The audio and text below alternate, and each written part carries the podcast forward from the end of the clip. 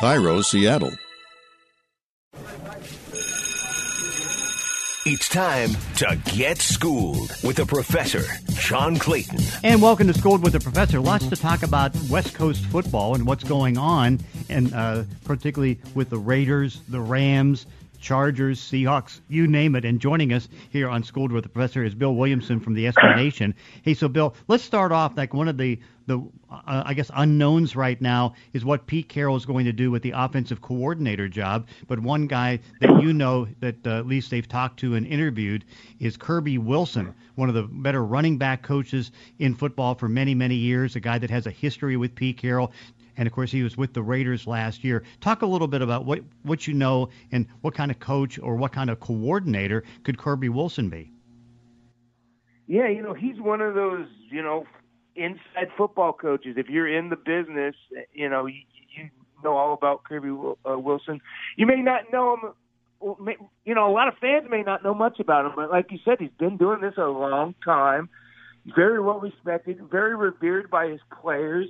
Um, the Raiders running backs have been excellent. You know, of course, you got Josh Jacobs, the first-round pick, but you also had a guy like Devontae Booker, who was pretty much a flop in, in Denver, and he came to Las Vegas this last year and, and had an impact. Uh, Alec Ingold, an undrafted uh, fullback from two years ago, is suddenly one of the better fullbacks in the league. Um, you know, Jalen Rashad, a nice third-down running backs. So the Raiders get a lot of production from their group of running backs, and, you know, Wilson is part of that for sure. Again, I think it, it needs, there's two things that really stick out about this guy, his experience and how players relate to him.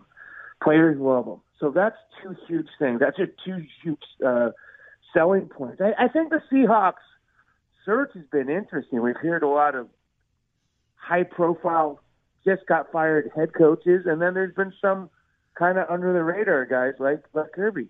Yeah, no doubt. Uh, now, the question is, can he make the conversion to be the play caller and uh, you know, try to satisfy uh, Russell Wilson, who still wants to pass the ball, but obviously Pete Carroll, you know, he doesn't like that uh, sixty forty pass-to-run ratio that uh, they had last year, which is why Brian Schottenheimer is no longer here.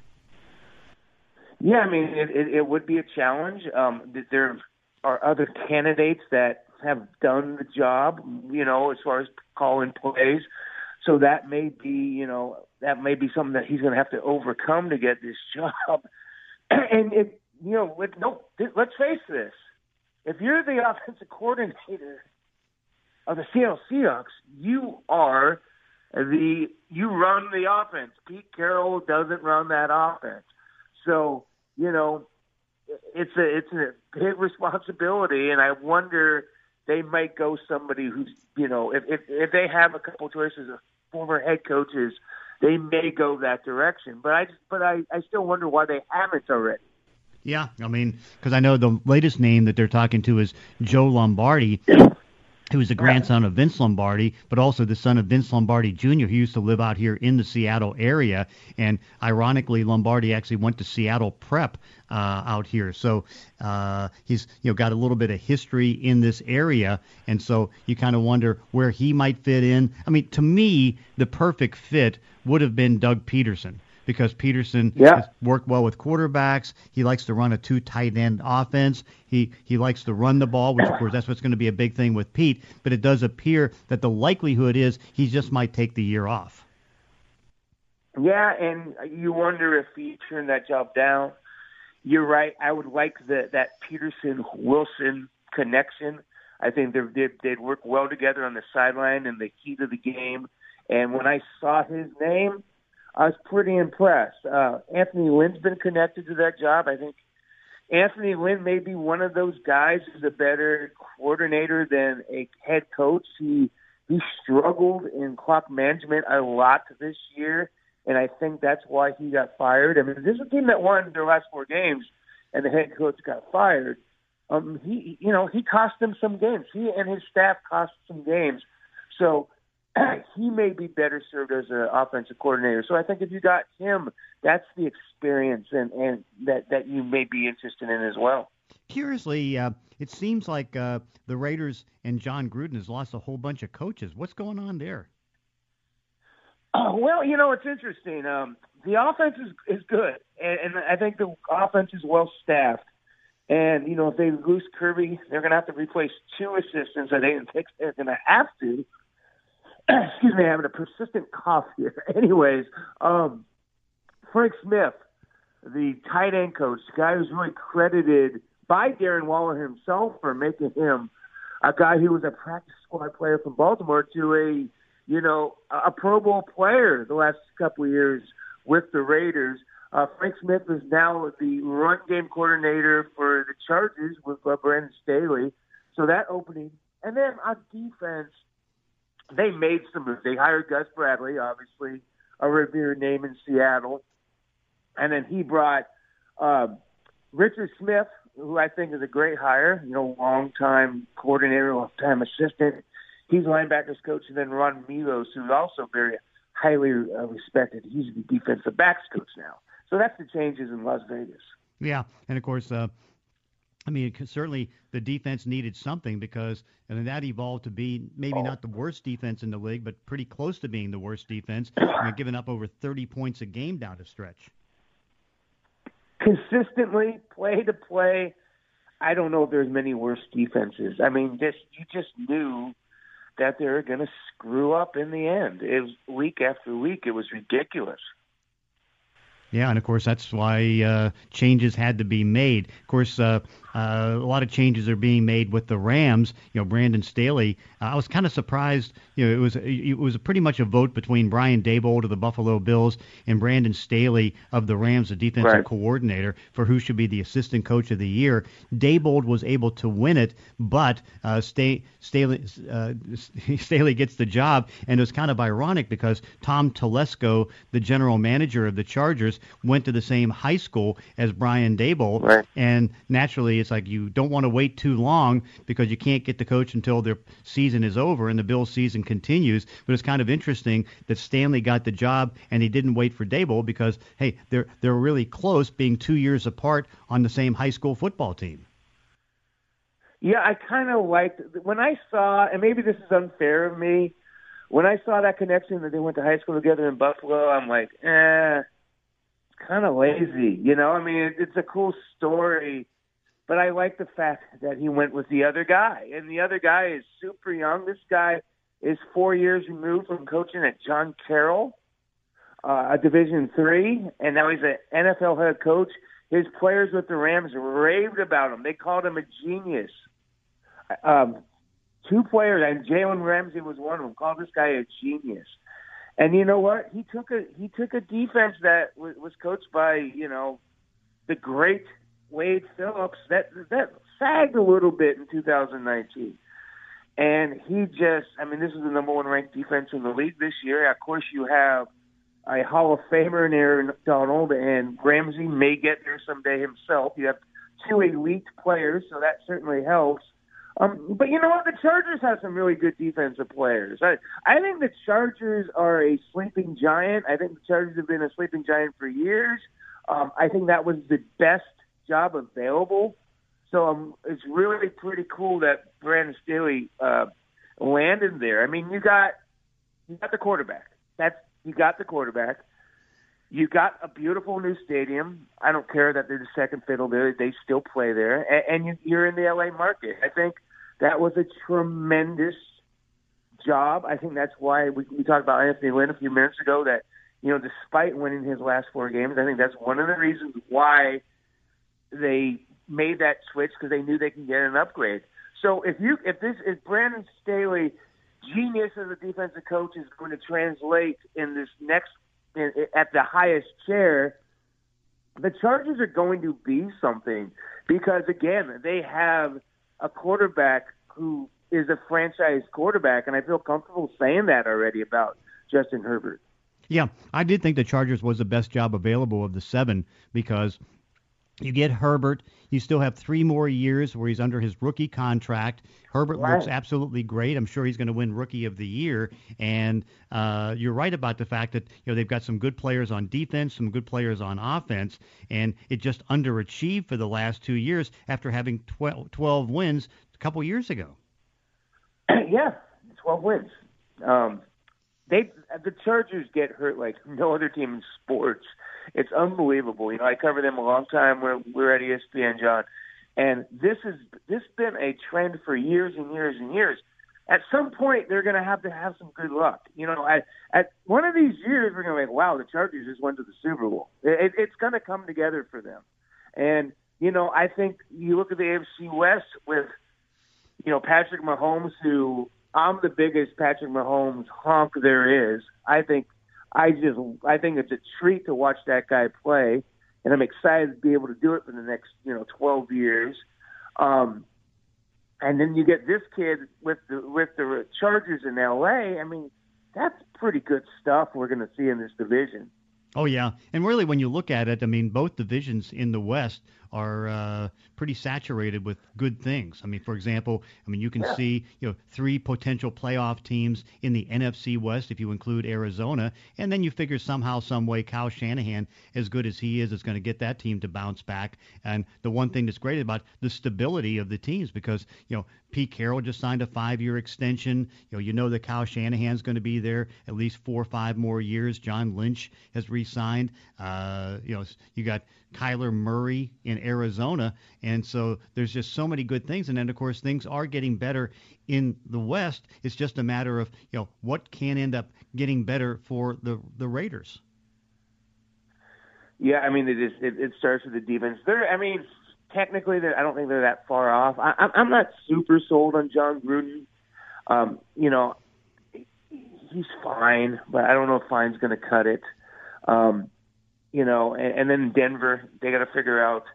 You know, and whether Locke is the guy. If you asked me a year ago, I'd say, yeah, I think Locke can be the guy. If you ask me right now, I'm like, I don't know. I don't know if it's worth trying to find out another year. What's your thoughts on Locke? Uh, still to be determined. But then, you know, you can see they they need to give him another year.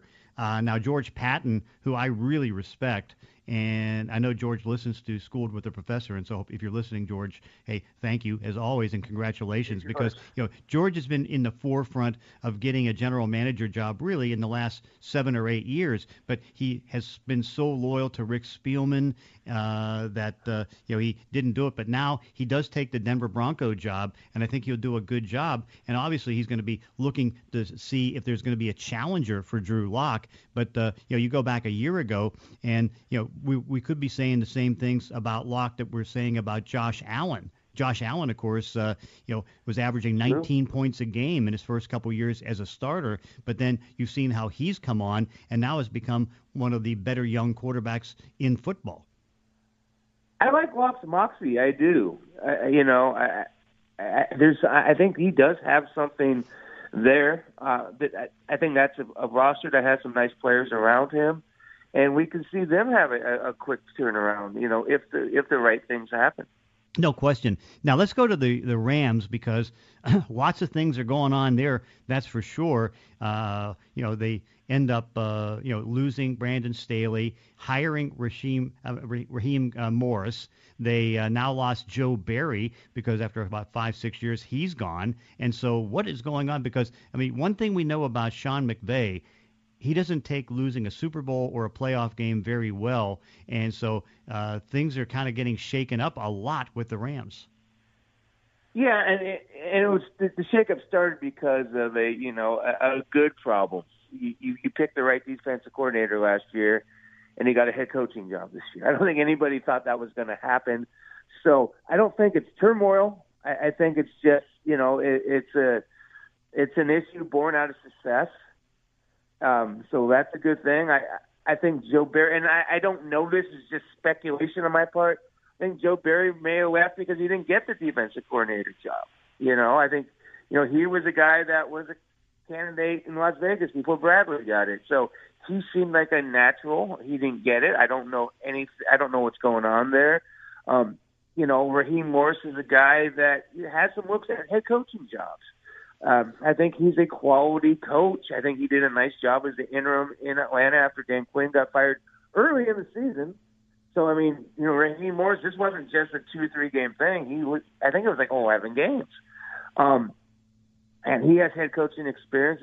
I think I think Sean McVay has a pretty nice track record of hiring defensive coordinators.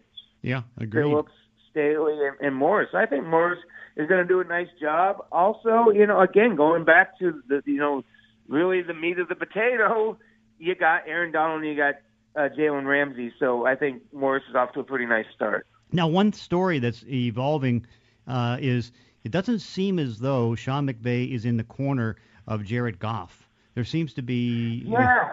I mean, it's it's one where I don't hear good vibes on that. And it's I know at the end of the year that uh, he did say that, uh, you know, Jared Goff's the quarterback for now, but uh, I tend to get the feeling he may not be the quarterback next year. Yeah, but where do you go? I mean, do you go to John Wolford? I mean, that would be a that'd be quite a quite a move. Uh, I you know, I mean, I, I there's starters and there's backups, and I and I think Jared Goff is a starter, and I think John Wolford's a backup. Um, Is, is is Jared Goff an elite quarterback? Can he be an elite quarterback? Could he be a top twelve? Because I, you know, even take out elite, because there's only a few of those elite guys. You know, those elite guys are Hall of Famers, and it's a pretty good quarterback league right now. So I think if you got Jared Goff in the top twelve, fifteen, you're you're you're okay with that. Can he be one of those guys? I don't know. He has been, um, but you know, he get he had a pretty nice start to twenty twenty. Um, he finished shaky in the regular season. But you know what? I look at Jared Goff's play in the postseason as a positive. Because this guy, you know, he has, he broke his thumb. He had to get surgically uh, repaired. And then he plays, you know, and that was after week sixteen. And then he plays in the playoffs, and it's on his throwing arm.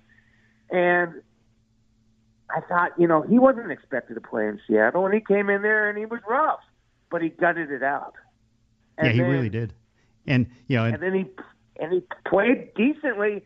He played decently in Green Bay, so I think you know what he did in the playoffs really kind of heightened himself a little bit, especially in the eyes of his teammates. Now the fact, now Sean McVay's lukewarm comments will make you wonder. And there's a report, I think our friend Steve Weiss uh, from the N F L media uh, said that you know they needed those two needed marriage counseling.